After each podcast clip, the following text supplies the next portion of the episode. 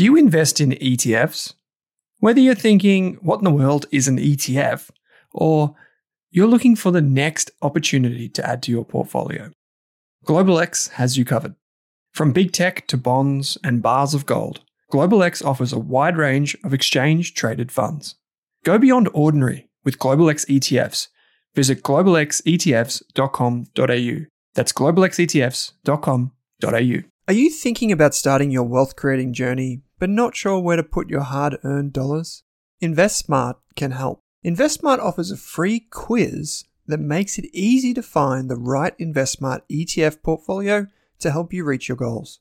Just visit investsmart.com.au and hit Get Started. Answer a few simple questions about your goals and how much you want to invest, and you'll get a tailored statement of advice with a portfolio recommendation. You can visit investsmart.com.au for a no obligations free statement of advice. This ad is brought to you by InvestSmart Advice, AFSL 334107. Hey there, here's a quick note. This podcast contains general financial advice only. That means it's not specific to you, your needs, goals, or objectives, so don't act on the information until you've spoken with your financial advisor. You'll find our full disclosure, disclaimer, and link to our financial services guide in the show notes. Jon, thanks for taking some time to join me on the podcast. Oh, th- thanks for for having me. It's it's a pleasure. I know we're communicating across the seas, so um, hopefully there's not too much of a delay. But it's it's my, my pleasure to host you for the ASA Virtual Investor Summit.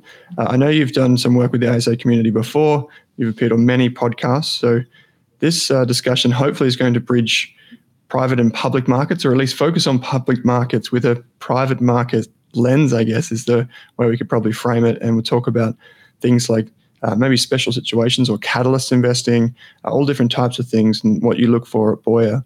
Uh, but to get things started, there I've been kind of thinking about this a lot lately, Jon, which is this idea that of all the different types of stock market investing, value investing seems to be the most logical in that it seems to be intuitive. You would buy something for less than it's worth.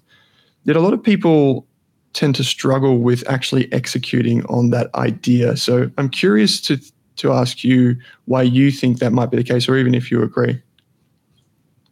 I, I agree. To me, and, and, I guess it's because I grown up with this. And this is a family business. The business was started by my father, Mark, in the in the '70s. So I've my whole life I've been exposed to it, and I just really don't understand any other way to invest. You know, to me, it just makes sense to try and look for 50 cent dollars. That that's just just natural to me. Uh, but clearly that's not how the rest of the world thinks and that gives us the opportunity and the reason if i had to guess why why that is is people want instant gratification and value investing is not instant gratification you have to go against the grain you have to do things that other people are not willing to do or, or look at situations other people are discarding, and it's very hard to be a contrarian.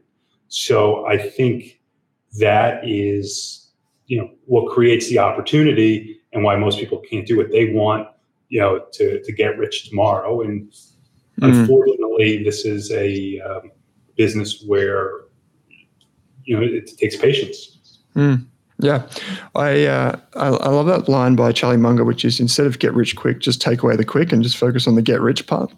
And it kind of augments us to take away that the impulsive uh, side of some of the things that we do with money.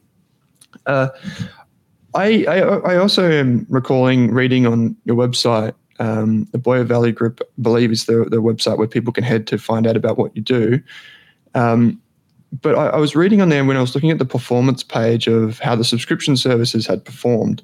It was really interesting how you broke down the the performance not only by years, but like uh, batting average, so to speak, and uh, the the percentage outperformance of certain ideas that you've come across over the years. But one of the things that really stood out to me is that the five year time horizon seems to be when there's the most outperformance um, of the picks, and I thought that was really curious because that is actually your stated aim, of course.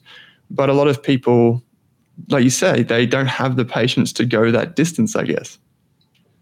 It, it's yeah, no, that's what it really is. It, I don't think value investing is, you know, hard. It's I think anyone who's you know relatively intelligent can can do this. It, you don't need to be a rocket scientist to to to be a good value investor. I think it's really the temperament and the patience, willing to wait and you know not swing at every pitch. And it's easy to say that, but it's really much harder to, to execute. Mm.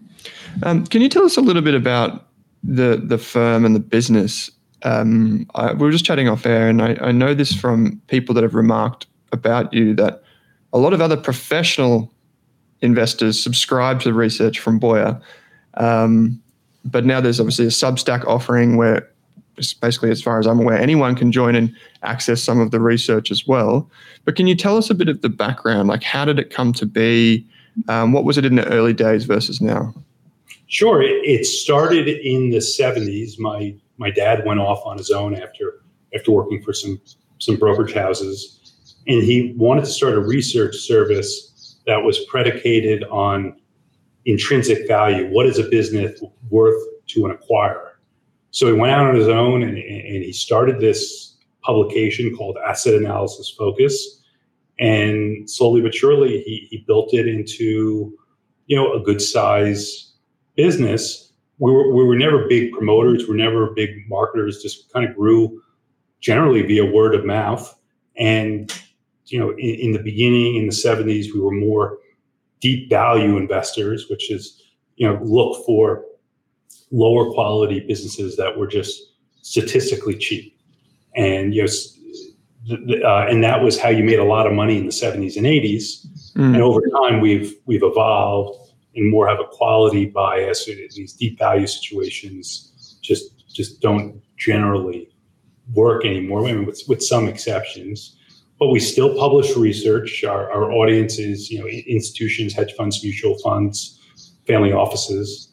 But what we're really excited about is a couple of, you know, a couple of months ago, we launched a Substack page to provide the same insights that we're giving our institutional subscribers, but more for a retail uh, or financial advisor audience. It's, it's, it's obviously a lower price point. You get different things but you know, to make our work more accessible, it, it's it's really been a lot of fun. And if you just put Boyar Research into Substack, you'll you'll find us. And mm-hmm. you know, we, we have a lot of free articles that, that, you know just about investing, and then we you know give people one idea a month, uh, as well as that's kind of the premium subscription.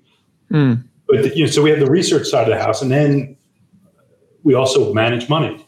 Um, for you know, we, we started that in, in 1983, utilizing the same type of research that we provide to our institutional subscribers. We we set up separately managed accounts or you know that that sort of thing, and it's you know it's a very complementary business and and it's a mm. lot of mm. fun. Mm, for sure. Um, I'm curious because you said something there about some of the things that may not work necessarily as well as they did in the early days, so the 70s or 80s. When you said statistically cheap, what were the types of things that Boyar was set up to do in those early days? Like, what were the types of opportunities? Just to give people, I guess, a, a, a sense or context around what you meant by statistically cheap. Well, there were there were businesses that were selling for less than you know the assets on its on their on their balance sheet. Uh, that they that you know you were they, they were just unbelievably cheap businesses, but because you didn't have the information flow out there you know, the mm. biggest technical advantage you had in, in the 70s was having a calculator. So mm. if you were willing to literally like do the arithmetic, you you, you could make you, you can make you can make money. And obviously with computers, etc., that type of thing has has been you know taken away, and you have to be you know a little bit more thoughtful and, and to, to find find ideas. But you know the classic example my my dad, and I've heard the story a million times since I was a kid, is, is Tiffany and Company, which was one of the first companies we ever profiled in our research service.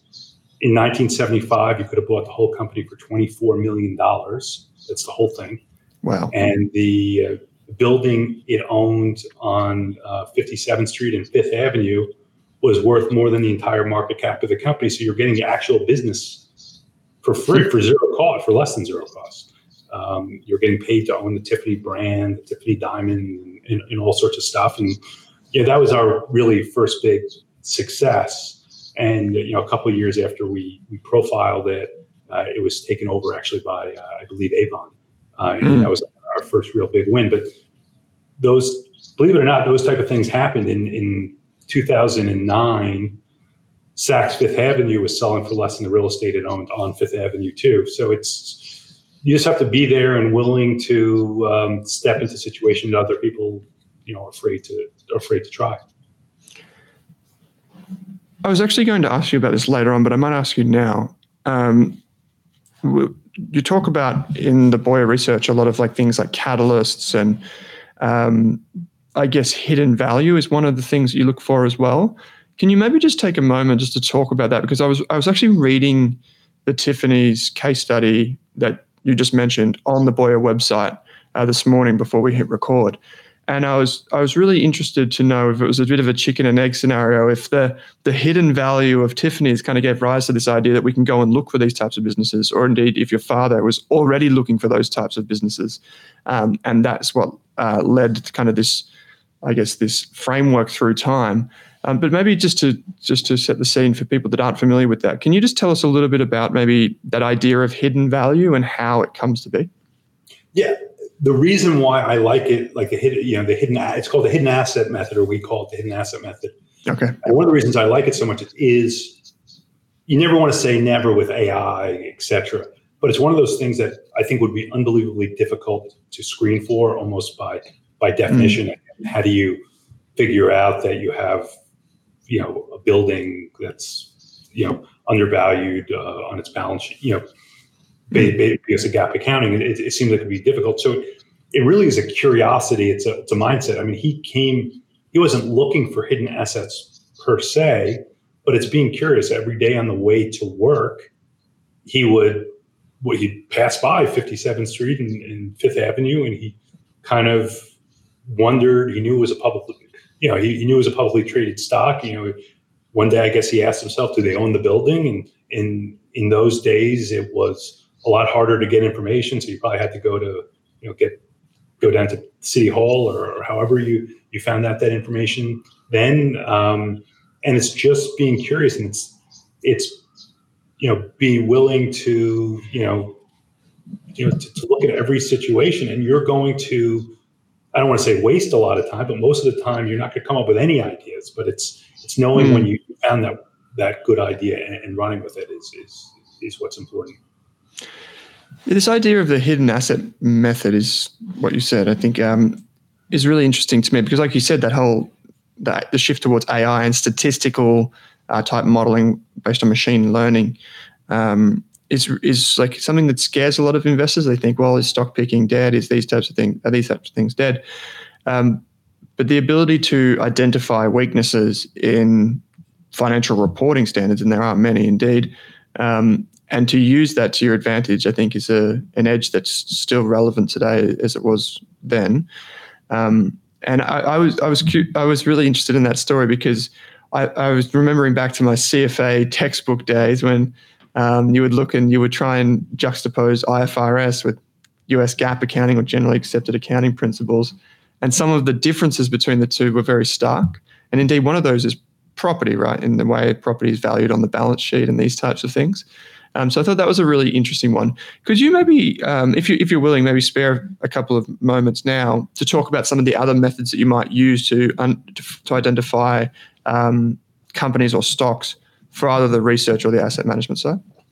Yeah, well, it's the same for, for both. I mean, we we eat our own cooking. You know, ninety nine percent of our portfolio has, you know, been vetted by our research service, and I think that's what gives us our our edge. But we there's a variety of different methods, and we're you know we're value investors. If you had to put the word value or growth, although I really dislike the term value investing.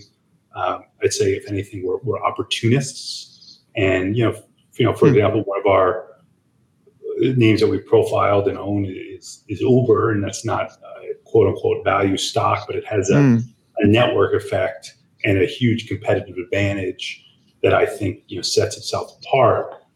but you know, going back to the different methods, we love great consumer franchises, for example, you, because they, they, give you pricing power. Uh, they're able to raise, especially in an inflationary environment, that, that's important.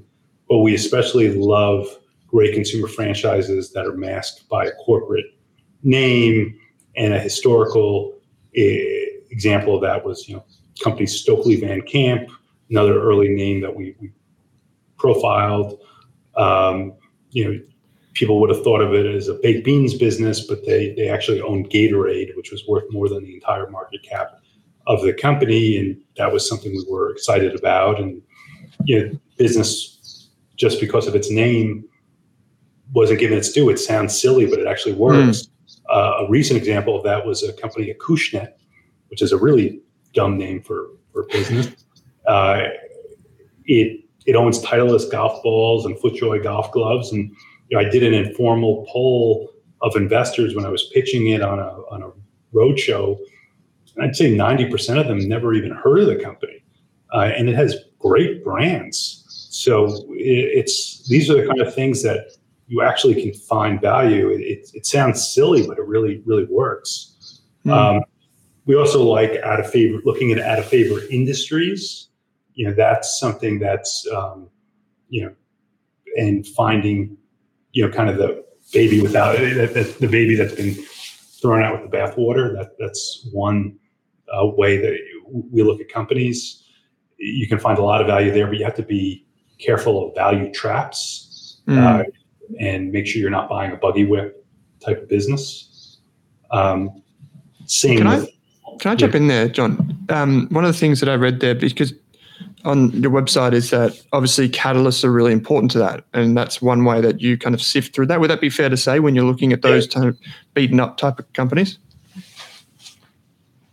Yeah, no, absolutely. You have to look, you know, what's going to make a stock ascend in value, and if if you look at the catalyst for it and you and try and find a reason why the market is eventually going to see what you're seeing, it helps you. It doesn't completely insulate you from value traps, but it, it certainly certainly helps. Mm. Uh, and mm. that's the same thing with fallen angels, which is which is similar. You know, the, the once darlings of Wall Street that are unwanted, unloved.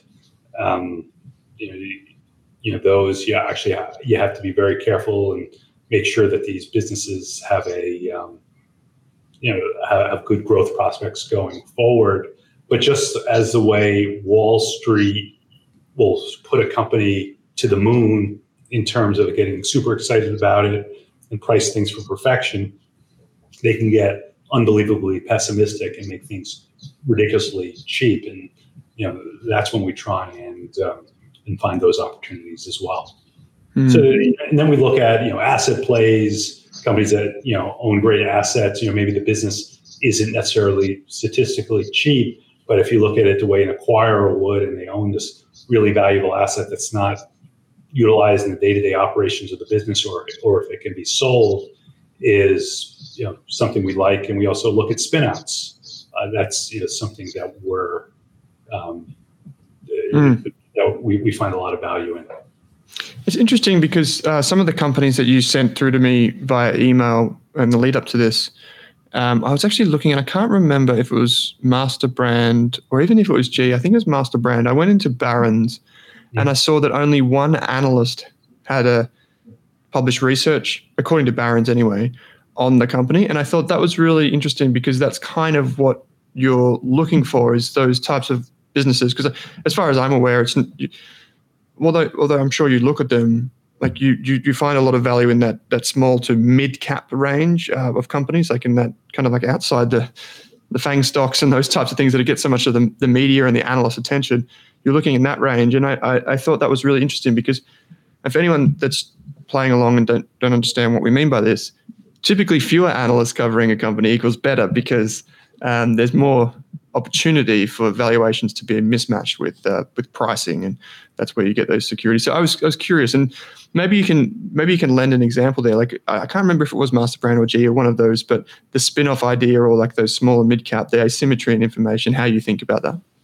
Yeah, no, I mean that's MasterBrand. You're 100 percent correct. It's one, I believe it's either one or two analysts cover it, and that that leads to opportunities. Or the other one that I sent you, GE Healthcare, which was the spin out of GE when we initially profiled it, not not in the presentation I sent you, but right after it was spun out, and only one or two analysts were were, were covering it uh, because you were going, you know, from someone who was covering GE proper to someone who is like a transitioning to a to different type of analyst who's going to cover a, a healthcare type of stock. Mm. So you, you, you, find these things where you can really add value. You, you, to me, it's yeah. I, I remember this distinctly.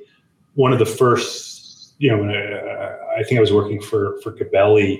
I was using my friend, um, who's a fantastic investor, Mario Gabelli, mm.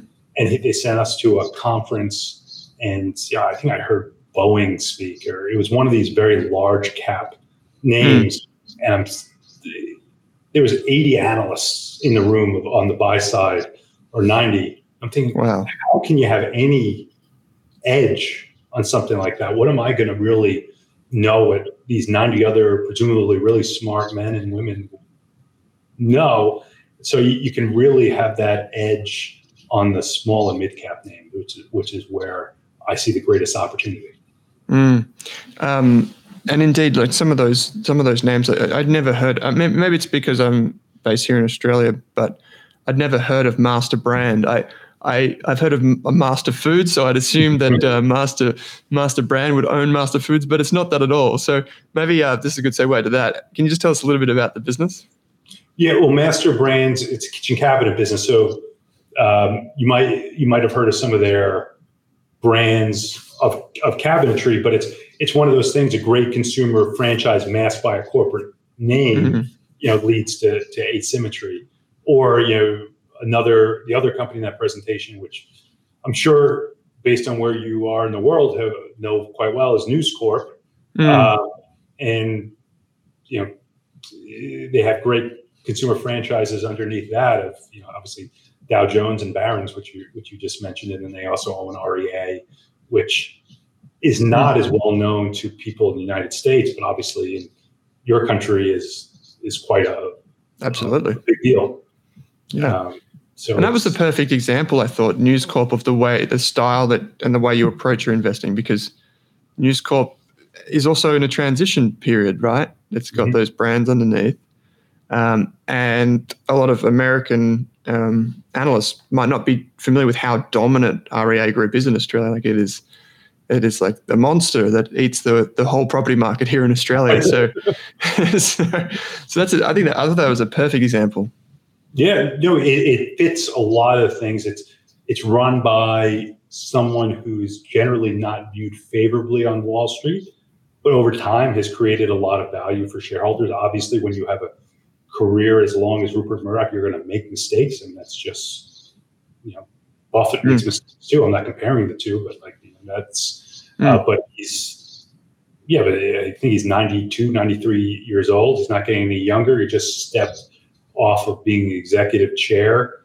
Um, they have unbelievable assets, and it would make sense for the company to be broken up. And the sum of the parts are worth a lot more than what the company is currently traded for in the market. Mm. Um, if I may go back, just retreat to something that you said before. You mentioned Uber, and mm-hmm. obviously, many of our everyone listening to this or watching this will be familiar with Uber. In fact, just last night, I'm here in Sydney and I ordered Uber Eats because I wasn't uh, necessarily happy with the hotel's room service last time. So um, many people will be familiar with it, but many people may also be familiar with the business perspective, which is that, you know, in the past, it was kind of marred by some unusual management and it wasn't always profitable even though it probably should have been. So maybe can you talk about like what you saw there to to start covering that business? Yeah know we that's exactly what we saw. We saw that people the narrative was it was still run by travis uh, and they had real adult supervision in place. Hmm. uh, Dara, uh, I can never pronounce his last name, Dara, uh, ran the, you know, was running it. He has a really good track record at Expedia, and before that was at at IAC working under Barry Diller. And what we saw was a company that was dominant in its in its market. Um, it's I mean it's it, it, really defined the category, especially in the U.S. It was it was divesting for equity stakes their international presence, so it was becoming a in some of these far flung locations that they weren't number one or number two at, and um, we, it was kind of a capital light type of, of business with, with, with a ton of scale.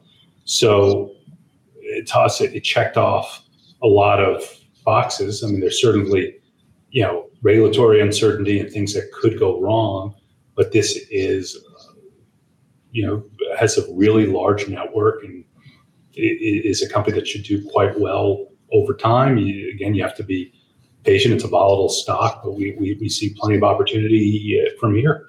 Mm. I love that you started with like a the narrative of it's not a very good narrative, whereas a lot of newer investors or investors who are, indeed aren't contrarian in any way, they go for the opposite. And I, I would find that you know there are good and bad in both approaches and easy ways to go wrong. But uh, when you see something around you, you just look around and you see everywhere you look Uber.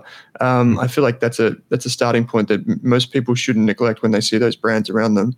One thing that uh, I've heard you say a couple of times is this idea of we take a private market approach to public markets. Can you explain what that means? Sure. We're looking at every company and valuing it through the lens of an acquirer. You know, not what is one share worth, but what is the entire business worth. So if you're able to buy it at a significant, buy a share of stock at a significant discount to what the entire business is worth, uh, then that gets interesting. And that's one part of the equation, but it also has to have that catalyst, which is what we discussed earlier. It also has to have that. So mm-hmm. it's it, taking that kind of approach. One of the benefits of, of it is oftentimes, or, or companies that we profile end up getting taken over because a private equity firm or a strategic acquirer you know another business in that area um, sees what we see and tries to take advantage of the situation. So, you know, it, it, it could have great rewards, um, mm. but again, these things don't happen overnight. Mm. Um, there was another. You, you mentioned golf before, which is it's not really uh, my domain. I, I, love being on the golf course, but I don't do it enough, and nor am I very good at it. Um, but I did hear you talk about, and I can't, maybe it was with Tobias Carlisle on Value After Hours. You talked a little bit about uh, Callaway and Topgolf. Um, and most of most Aussies would be familiar with the the brand Callaway, but probably not Topgolf. Can you explain um, the business case here, and then, the investment case as well? Sure. So the company is Topgolf Callaway Brands. The symbol is MODG for, for modern golf. Right. So there's really three parts of the business, two of which are, are related. So you have the traditional Callaway business, which is golf balls, golf clubs, that that sort of things, you know, irons and you know, Big mm-hmm. Bertha. That, that, that's one part of the business. Another part of the business is Topgolf, which is it ha- I think they actually have one in Australia. I could be mm. wrong, uh, but it's a nightclub meets a bowling alley meets a driving range. It's just a venue that you go to. You have a lot of fun. You know, over fifty percent of their uh, revenue comes from food and food and drink, and they're they're big venues. They cost anywhere between ten or twenty million dollars to fifty million dollars to build. And wow. these games against your friends they're utilizing their proprietary Toptracer technology. Uh, and it's just a lot of fun. They have, and, and they're quite profitable. They're, you know, 50%, 60% cash on cash returns um, hmm. uh, investing in the, investing in the business. Uh, so they're right now they have about 80 some odd. They think they can get to 250 in the US, another 250 internationally and it's going to be this year more than 50% of their EBITDA. So they've changed the name of the company from Callaway to Topgolf Callaway Brands. They they opportunistically bought the 85% of Topgolf that they didn't own during the 2020 coronavirus, you know, the pandemic, mm. there was they ran into some issues and they were able to, to buy it. So it's a really it's a growth stock at a value price, which is what we which we like. And then it also owns Jack Wolfskin and Travis Matthews, some pretty good apparel brands as well. So it's it's an interesting situation. Um, they probably five or six sell side analysts cover it. So you have it's not except for Jefferies. A lot of the big banks don't cover it, but it's it's a, it's it's one that we like. Yeah, I happen to have Chip Brewer on my podcast, which was which was mm. a lot of fun. He's the CEO of, of Topgolf, but it, it's one that's definitely worth checking out. Mm. If I'm not mistaken, the podcast is called uh, "Is it the World According to Boyar?" Is that correct? Yeah, the World According to Boyar, and you know, I I do podcasts just kind of for fun. You know, we don't do advertising or anything like that on it. It's just like I get, I've been fortunate to get some cool guests mm. and just talk to them about their, you know, their philosophy, how they create value, uh, you know, how they run businesses, and it's I've learned a lot. I got I'd like to double click on the the the business, the Callaway uh, Topgolf Brands business. How does your team go about valuing something that like that? Like my previous question was about private market approach to public markets. Yeah. How do you think about taking that private market framework and applying it to something like Callaway? Well, you do a in that case because there's three different businesses. We just do a sum of the parts valuation. And you figure out you know what kind of multiple um, do you want to put on Topgolf Mm-hmm. What kind of multiple do you want to put on the traditional golf business? And that's part is easy to do because there are, have been a lot of transactions in, in the golf space in the recent past. Uh, so you can see what have other smart, informed businesses, uh, business people paid for the paid for businesses that are like it. So you can figure that out, and then you figure out what uh, type of multiple you want to put on an apparel business. So mm it's and then you you add them you add them all up. So mm it's not mm. it's not difficult. You just have to figure out you know what what each business is part of the business is worth and and see if if it's significantly less than all of them together. Mm. Um, so you, you mentioned management there before, like having them on your podcast and these types of things in in these type of situations, how I know this is more like a general kind of a bit more of a fluffy question for you, Jon. But how much emphasis do you place on management um, when you look at these types of situations, rather than say, so you know the old cliche there's there's a business that anyone can run, um, where you get those types of businesses where it's the mature business, maybe it's really entrenched. But I feel like in these types of situations, you're making a big bet on someone to execute three different businesses under you know one big banner. Like, how do you think about that?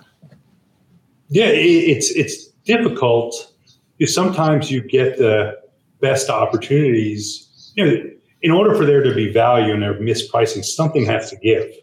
You know, hmm. so sometimes you have a great business that's being run, and this is not the case with Callaway, the Topgolf, but a great business that is being run by a terrible operator, and that's to me an op- opportunity because you can just potentially get rid of the bad operator and then you know it fixes that problem. So you're never going to have all all the parts of the equation there. But for for example, one of the names that were involved in or multiple names is, is the Madison Square Garden companies.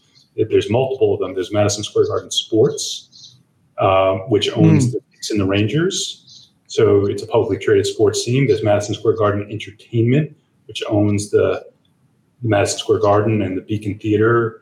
And then there's the, the Sphere, uh, which is this new thing that they have in Las Vegas uh, that is a, a, new concept of entertainment buildings, uh, centers, and it's controlled by uh, Jim Dolan or James Dolan. And people on Wall Street hate him. But we look at things, and, and also the fans of the Knicks and the Rangers also dislike NBC. I think they did a good job on the team. But we look at things differently. We look at his long term track record. He's actually created a lot of value for shareholders. And the Dolan discount has given us an opportunity to, you know, buy into great businesses at you know very very good prices. Mm.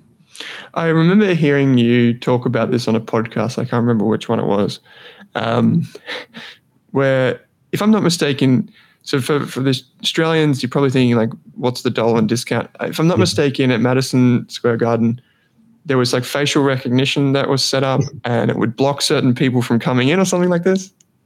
Yeah, so he's not well liked in New York, and he partially it's self-inflicted wounds uh, you know, he, he did one thing where people were suing him, and he decided he didn't obviously like that, and he made a, a rule that you couldn't enter Madison Square Garden, which is you know the biggest or, or you know the, it's literally the world's most famous arena, or yeah, know, that's how they build themselves at. If you work for a company that is suing a law firm that is suing um, uh, Madison Square Garden. So he literally, I guess he crawled the web and took all pictures of people who worked at the law firm. Just everyone has like their, mm. all the lawyers have a, have a, picture on their on their bio, and he's in, he installed technology where if they enter Madison Square Garden, they were kicked out. Uh, even if they had nothing to do with the lawsuit, even if they're working in a totally different, you know, area of the law, and it, it, got to be so extreme that they, you know, they also own uh, Radio City Music Hall where the Rockettes are, uh, is another great asset. Uh, and over Christmas this year, there was a, uh, a Girl Scout troop, uh, a mom took a bunch of little girls to see the Rockettes, and she happened to work at one of those law firms, and she was thrown out of the building, you know, in front of her children like so uh, in front of a. So he, so it's like you can't buy worse publicity. Um, I mean, just not a you know he's a, obviously in, in, in some ways can be quite vindictive, but the way we look at it is he owns great assets. I mean, if if the Knicks or the Rangers ever went up for sale, they would go for a heck of a lot more money than what the enterprise value of the hmm. company mm. currently is, and you know we're you know, we're willing to invest alongside of him because he's proven with his other companies. He used to run a company called Cablevision, where all these other companies originated from, that he sold to Altice in 2015, 2016 for a heck of a lot of money, and shareholders were richly rewarded. So, you know, we, we you know, we're, we're contrarians. Mm. It's it's really interesting when I hear that, and we maybe remember back to the, the story about News Corp and Rupert Murdoch. How and and this goes to maybe the story that you had at the top of the show about patience and that idea of people remaining patient. I guess the question is like in, in in value investing, it's hard to know if you're wrong or early. You know, how do you know that you're? How do you ready yourself and prepare yourself to invest in something that's say run by Jim Dolan and is on the premise that it could be broken up or part sold, like the Knicks could be sold or something like that. How do you weigh up that? I guess the the time horizon element. Well, it's inter- It's an interesting question. I'll do my best to answer it. You know, with the Madison Square Garden, you know, it has been public in one form or the other since roughly 2011, and since that time, the value of the Knicks and the Rangers were, you know, were significantly more than the market uh, market cap of the company. Mm-hmm. And you could have said, "Oh, you should sell the team, unlock shareholder value." But if you look at the growth rate of what these sports franchises have grown at, the best decision for shareholders has been to keep them because they've compounded tax free over the past 12, 13 years at a higher rate of return than you can pretty much get anywhere else, you know, on a reasonable basis. So, know, you, you just have to look at what you're buying. You have to see, is this a business that I'm willing to own for a very long period of time? You don't want to own mediocre businesses at good prices. That's just not, mediocre businesses can go away but there's really only one Knicks. There's really mm. only one Rangers. I mean, it might be difficult being in Australia to to understand, you know, how valuable those teams are. But if you look at the value of, of, what these transactions have been for teams outside of New York, like the Phoenix Suns going for $4 billion, mm. does that imply a team that is from New York is worth like it's, it's mm. Multiples higher.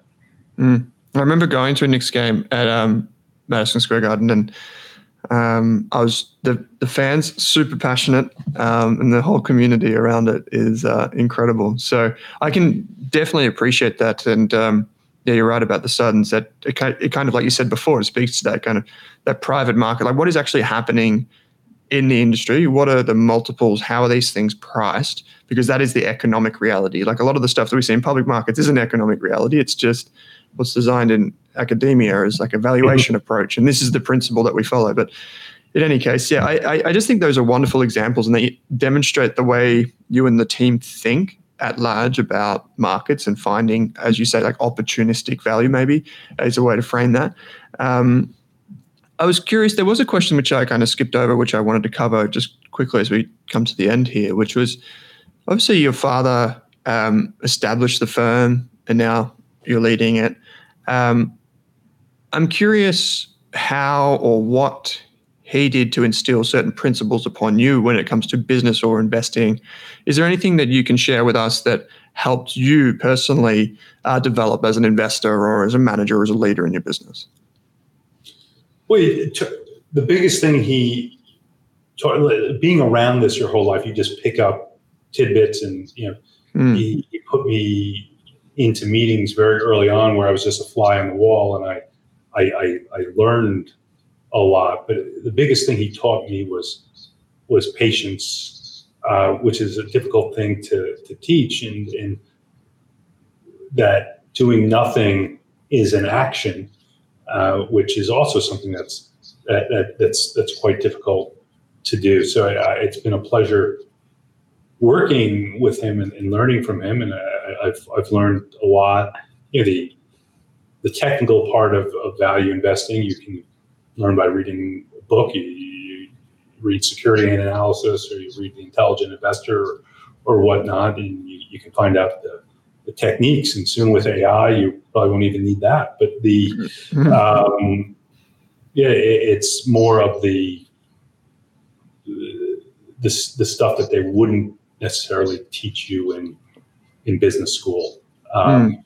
And you know, it's it's difficult, and you know, it, it certainly it's been a tough period for this style of investing. But because I've been around it for so long and I know that it works, I don't give up on it uh, because to me, it's the only thing that really makes sense. Mm. Mm. And and and we've seen that the world over, right? Like the proliferation of falling interest rates, uh, increasing information flow, um, many different factors making it more challenging for the, the deep value, which you said is like kind of shifted a bit. And then there's like the quality framework of value and opportunistic uh, investing. And it's interesting to see that mold through time. And indeed, it's, it's happened with your business as well. Um, I've got two more questions here at the end. Uh, but just quickly, it was Boyar Value Group, the, the website that people can go to, if I'm not mistaken. And yeah, yep, sorry. Yeah, Boyar Value Group or BoyarResearch.com, or just go to Substack and, and Boyar Research, and you can, find, find us.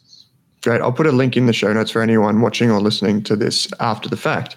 Um, the other two questions that I've had um, relates to what uh, we are just talking about, which is some lessons that you would have um, for teaching, say, the next generation or even people around you about investing or business. How, how do you go about that personally? How do you think about that challenge? I think he's the biggest things, I, I, and we were talking this offline, is people make things a lot more complicated than they, they need to be. And one of the things about you know starting the Substack that I like is because it's more for a, a re, you know a non-professional investor you, know, you have to be very careful with using jargon and technical language and just explain it to someone who doesn't have a business background and really shouldn't be investing in a business unless you can explain it in that sort of, of way.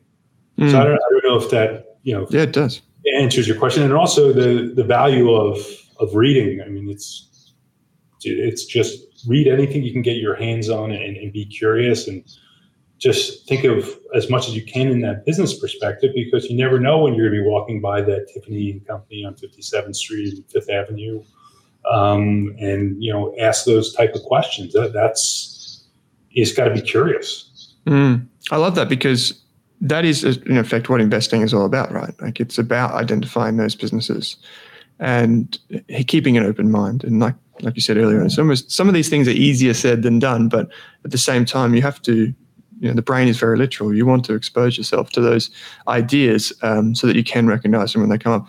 I've got one final thing. You mentioned reading there, so perhaps that's your answer to this question. But my final question is if you could go back in time and tell your, your younger self something, um, whether it's about life, whether it's about business, whether it's about investing, however you want to take this question, it's up to you.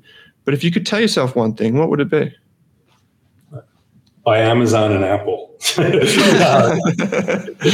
Um, no, I,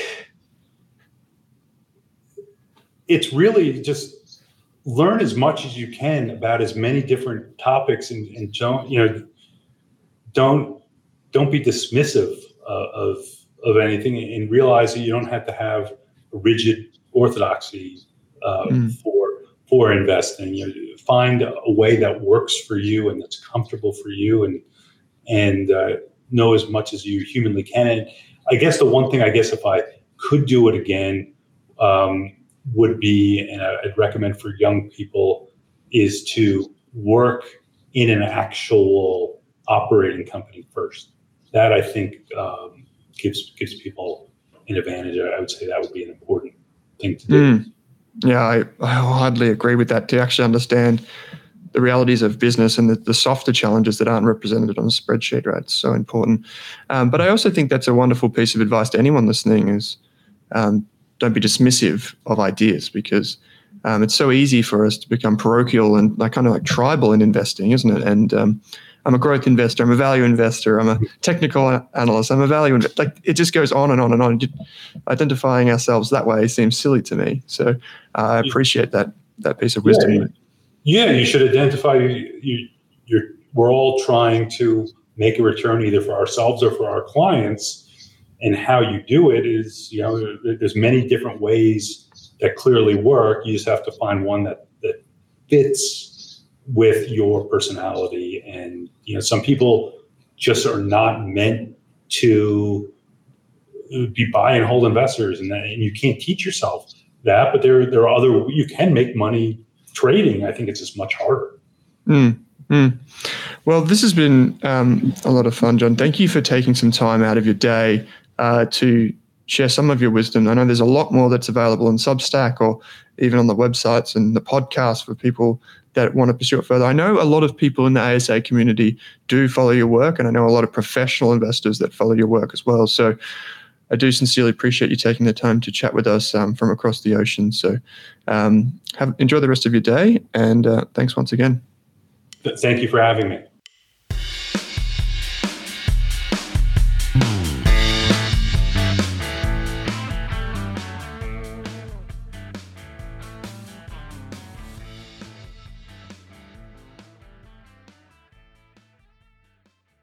For more than a decade, I've been hunting for the best investors and their methods, strategies, and tools for investing.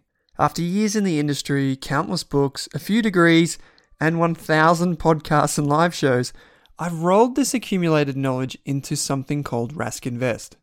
If you've ever heard me talk about a core and a satellite, active and passive, true long term compounding, or you simply want to know exactly how I would invest, now is your chance. Rask Invest is our new investment service, designed for all types of investors who want professional management of their core portfolio at a low cost from a team they trust. Rask Invest helps you automate your wealth creation and passive income. Simply click the link that says Invest with Owen in your podcast player to join one of our live platform walkthroughs or book a call with us. You can also view the Rask Invest PDS and TMD and get invested with me.